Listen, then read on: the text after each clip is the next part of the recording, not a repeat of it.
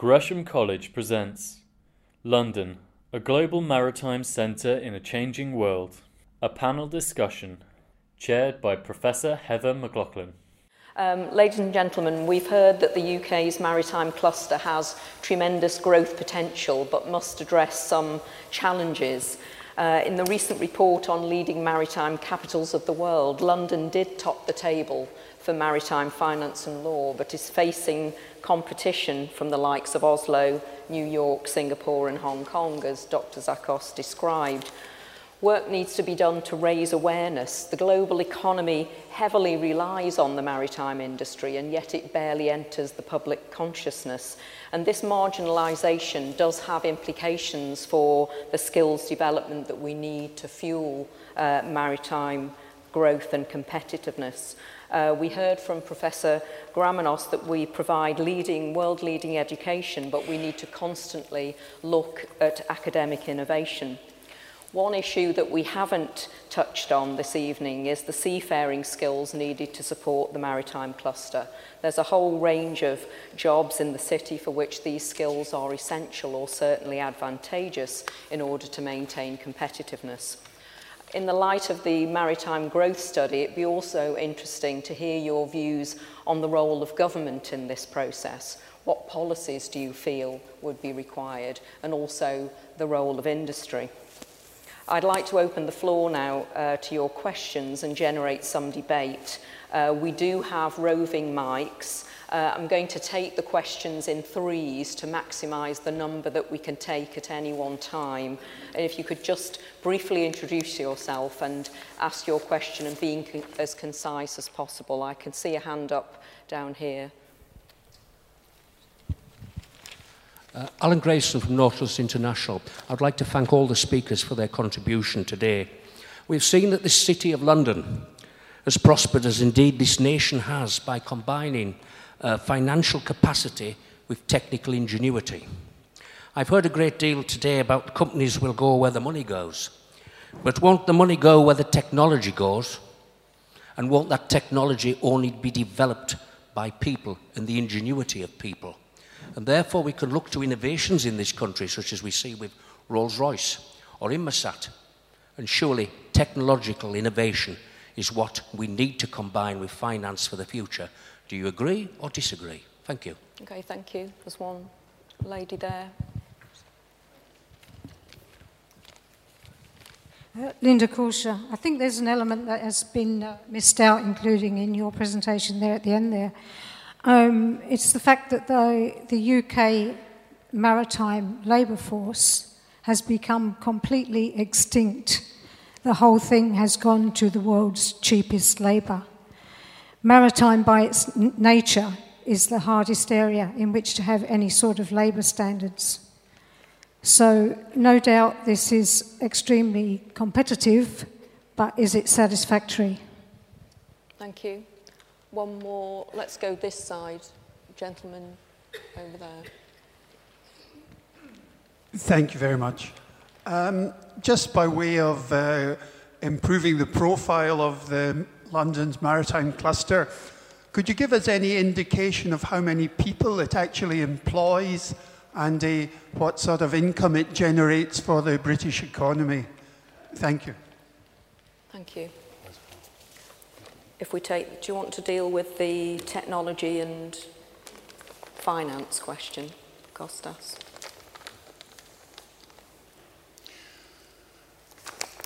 Technology has to be extremely competitive, eh? because it must be internationally competitive. Otherwise, cannot survive. Uh, I believe that innovation has been offered in abundance here, without a doubt. Financing is, is, is one question, but then how competitive can be? How can you be competitive with the Far East or other countries? I mean, that's one of the problems here, and we have to think about it. I mean, if you look um, at uh, the the marine equipment companies in the 70s, when I started doing this sort of thing, they were very active. They were doing excellent business. Now I have my question mark there. Competition. innovation, competition. That's the only answer. Simple as that. Then, if you can become competitive, then finance will be there and everything will be there. I mean, that's the, my, my view. Thank you. Nicholas, do you have any well, anything to add to that? Yes, I think, uh, I think the point on, uh, on uh, the, the, shipping is also a business uh, where the la it's labor intensive. So I think the human factor is uh, very, very important. The human factor has to be trained, uh, educated. unfortunately, in the Western societies, we see less and less people joining the seafaring profession. even in Greece today, we are facing a very large financial crisis, which uh, I think it has been in the press. Uh, it has tired everybody for a very long period of time, but and still you cannot get young people to, to go to sea mm.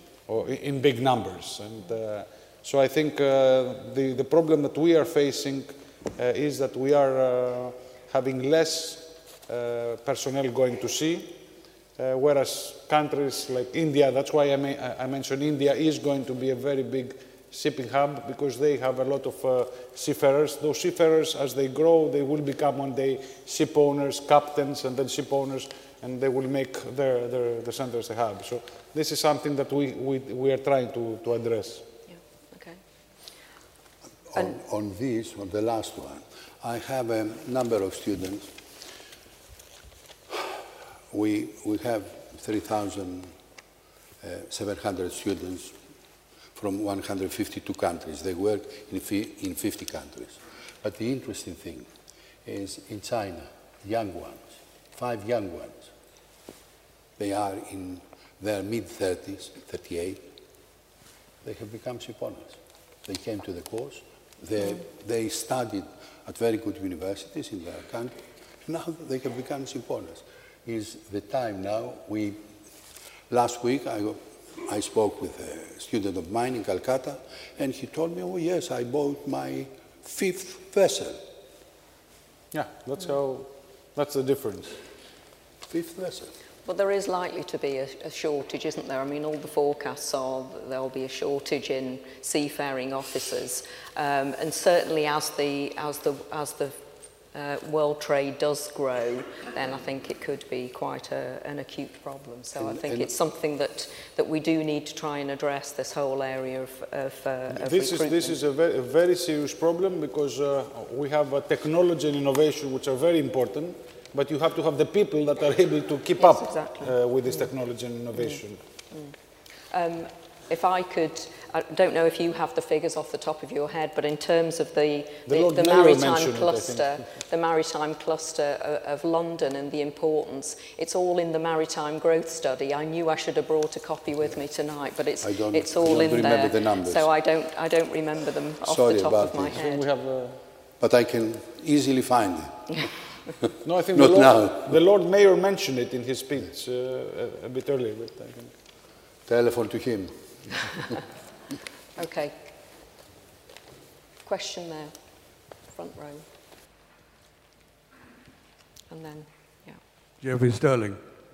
Um, through history, transport, shipping, has been the servant of delivering world trade, and increasingly in a global, even more so today in just-in-time delivery. How important, therefore, do you three think it is that London absolutely needs to be part of the European Union, or as it has been, the leader, the leader, as this country always has been, as has been stated in the past, that free trade leads to freedom. Okay, thank you. There was a question.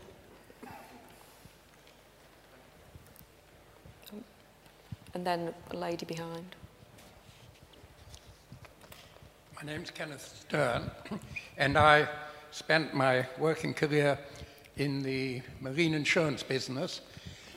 Um, I want to say that it seems to me that un the United Kingdom has definitely, in recent years, lost the bulk of its um, old uh, trade in shipping, in direct ship owning and, and shipping. On the other hand, the ancillary business, such as insurance and um, shipbroking and so on, if anything has grown and continues to grow. And for instance, um, marine insurance for more than 300 years, London has been the world's leading centre and continues to be so. I don't know if the panel agrees with that. While I'm on the subject and looking at the illustration here, um, it shows what looks like the old Lloyd's Coffee House, where Lloyd's was founded in the late 17th century. Uh, and then there's the latest new Lloyd's building.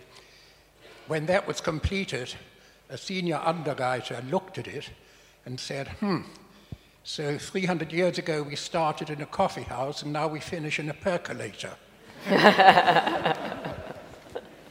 Thank you. And behind, I think there was a question.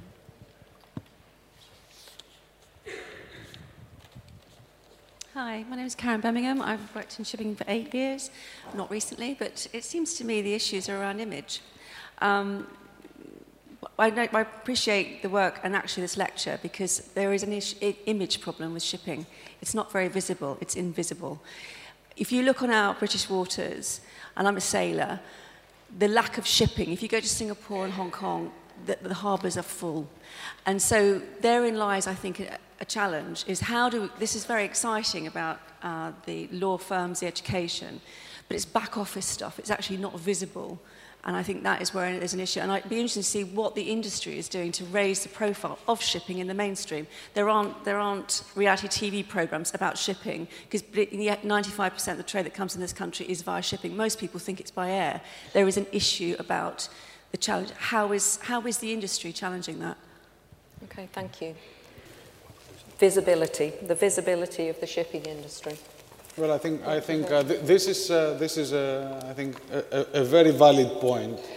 Uh, the majority of uh, the things that uh, we see around us have been moved by, by a ship at some stage before they came to, to where they are, and still the mainstream people do not see a ship. They, very few people identify with a ship. Unfortunately, very few people know that 99.99% of cargoes every single day are moved safely from place to place, and the only time that uh, a ship uh, gets some press is usually bad press mm. when you have you know, a problem or an accident.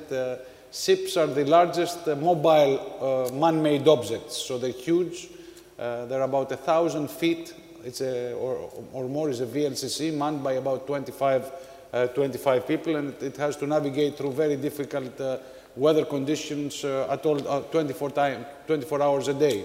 So uh, it is not the, the, uh, what uh, shipping offers to the world economy is not appreciated. And, so uh, how do we get the world economy to appreciate it? well, I, I think uh, it is, uh, it is difficult because it's a fragmented industry. Mm. You do not have an industry which is based in one place in the world. I think the IMO and Mr. Mitropoulos has tried and, and, and made, made efforts to put shipping uh, on, on the map uh, more and more, but it's, it's an uphill battle. Kostas, anything to add? On this? I think we have to move to the universities, and not only to, into the schools perhaps, and to mm. the universities. There is the place where you can put your case. What do you expect? Why they, they should read about shipping when they, they have their problems at home? So you have to educate very early. Events have to be organized in very early days, in the high school, and early in the university, first, second year undergraduate. That's it. Okay, thank you. What about the marine insurance issue? Well, the, I think marine insurance, uh, London maintains uh, uh, its uh, predominance and, and, and it's growing. And uh, I think, uh, so yes, perhaps uh, in 50 years you have to build a big, even bigger building. So you might have to move to the SAR. okay. Approximately 28% of, in, of, of, international marine insurance is maintained. That's a very big concentration. Yes, very yeah. yeah. Exactly, and we don't yeah. have the names now. I mean, there were mergers. Yes. Now you have companies. Anyway. Okay. I've saved the most contentious to last then about the, uh, the European Union. Who would like to comment on that. I'm not going to comment. No, I, I think the, the, the stance on, from, from shipping is that we are for, uh, we are against protectionism, against quotas, and we are for free trade. And I think uh, um, you know, the European uh, uh, Union or the, the common market as it used to be is for free trade. So I think naturally, uh, you know, ship owners are, are, are uh, supporting uh, yeah. a, a, huge country like the United Kingdom to be tied to this okay. agreement. Okay. And, and, I would go further. if there is a Brexit, touch wood, what is going to happen the financial city of London. So many foreign banks. They, they have their headquarters, international headquarters here. Mm. What they are going to do? I think the city recognises that it would be quite disastrous for, uh, for Frankfurt will be happy. Yes, other places would be happy. Um, okay, I think we can probably take three more questions. At the back, oh, middle there and then another hand at the back, and then one towards the middle on this side. Yes. Uh, with advance of modern technology, communication, and international nature on every single transaction, whether you buy something in the shop or whether you charter a vessel, is the physical location of maritime cluster becoming less important than it used to be? Okay. Physical location of? becoming less important. Okay, thank you. Um, we had another one, yeah, behind. Martin Coles. I'm the Chief Executive of the Marine Society and Sea Cadets. I have the privilege of leading an organisation with 14,000 young people, aged 10 to 18, who are interested in something maritime. Given all that you've said of the challenges of the maritime sector, what would your uh, advice be to those 14,000 young people in terms of their careers in the maritime sector? Okay, thank you. And there was one over, over that side. Yeah. Adrian Munden from the uh, UK Chamber of Shipping. Um, question about the flag of a vessel. Uh, ship owners can, of course, at least in this country, choose to register their ships with any flag state. Um, how important do you think the UK ship register is uh, and its size, which is painfully light at the moment, in, in supporting uh, the UK maritime cluster in, in the city? Thank you. Okay, physical location, is it important? The physical location, does yeah. it matter that we're physically yeah. here? I think that, that's a really crucial question, the physical uh, presence. Now, if you ask me, I do believe in, uh, in a system, in a cluster, where everyone knows everyone, where they communicate and they have direct linkages. And this is the concept of the cluster. We have seen, of course, the Baltic Exchange has changed drastically and dramatically since 1971 when I came here and I used to go there to see people. It's another world, uh, which I accept, but I haven't answered your, your question. Um, there are, of course, very many things that can happen, but for instance, in, in the chartering world, it doesn't mean that you have to be located in London. You can do this in other countries. But the wealth of information is normally in one place. I mean, if, if you have the headquarters of XYZ, for instance, law firm of XYZ, um, uh, firm, for instance, then you, you have the, the wealth of information which we need to make the decision. Now, if the City of London does not have ship owners, and the ship owners are here, there, and everywhere, it doesn't matter who they will be, the wealth of information will stop to be here. Um, And the same applies for law firms.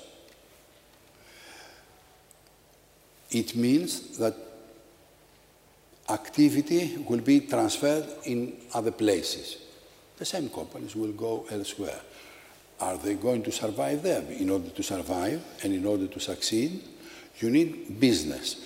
Is, do you have enough business when you go, for instance, to Athens or to Dubai or to whatever? Certainly helps I'm in not- relationship building, I'm- doesn't it? I'm if you've not- actually got people is- physically. It is a together. human, it's a very human Yes. business. So I think uh, there were in, in the 90s, when you had the craze of uh, the dot-com companies, there was a lot of money lost and invested and lost by companies uh, trying to have uh, chartering vessels or buying vessels online. Yeah. So, you know, shipping eBay sort Yes. of thing. Uh, it doesn't work because uh, to charter a ship, you have to know the owner. It's a big responsibility. The oil company wants to know who is the operator, who is the owner, to kick the tires, as they say. So Yes. I think it is important uh, to, to, be, to be close. Of course, technology helps. Uh, if you travel, you have to travel the world, but uh, the base is important. And it's also very important for the, for the company's morale. You, know, you have to have your headquarters, your people have to visit it. Uh, it has to be a, a center. Okay, very quickly, Nicholas, the 14,000 young people, what, what would be your advice to them? Well, I think th- this is, uh, you know, th- I think this is a very, very important number, and uh, congratulations uh, on that. I think it will be important for them to start by visiting some vessels, uh, so they can uh, they can see what uh, you know real life is on a ship, uh, and if we could help as a company or an, as, as an association uh, to organize uh, trips like that for. Uh, I think uh, would be very, very, would be very happy uh, to do so. And uh, it is a very interesting business. It's a global business. It's a business that will bring you from uh, you know all these hubs I mentioned. Uh, you will end up with people brokers in shipping start working from Singapore. They go to Copenhagen. They end up in Hamburg, and uh, so they live a very very international life. And I think this is very good for young people. Okay, and finally, do we need a, a UK register? Do we need a UK shipping register? He will tell you. Well, I, I think uh, I think every country uh, has to have the pride of having uh, its flag flying on on, uh, at least a number of its vessels. So I believe uh, uh, there should be one. Uh, I think it will be a pity. The nation with the longest tradition in uh, in modern times in seafaring uh, not to have the the Union Jack or the you know. Ensign. going going around uh, around the world. So I think yes, my answer would be certainly yes. Well, and it also allows other policies like it, for the UK the, with the tonnage tax and linked to recruitment, I think has been a, a very good initiative. Um, I think we're going to have to leave it there. So uh, thank you very much to our, uh, our panellists, uh, Kostas and Nicholas. Thank you very much indeed. Thank you. For all further information, please visit www.gresham.ac.uk.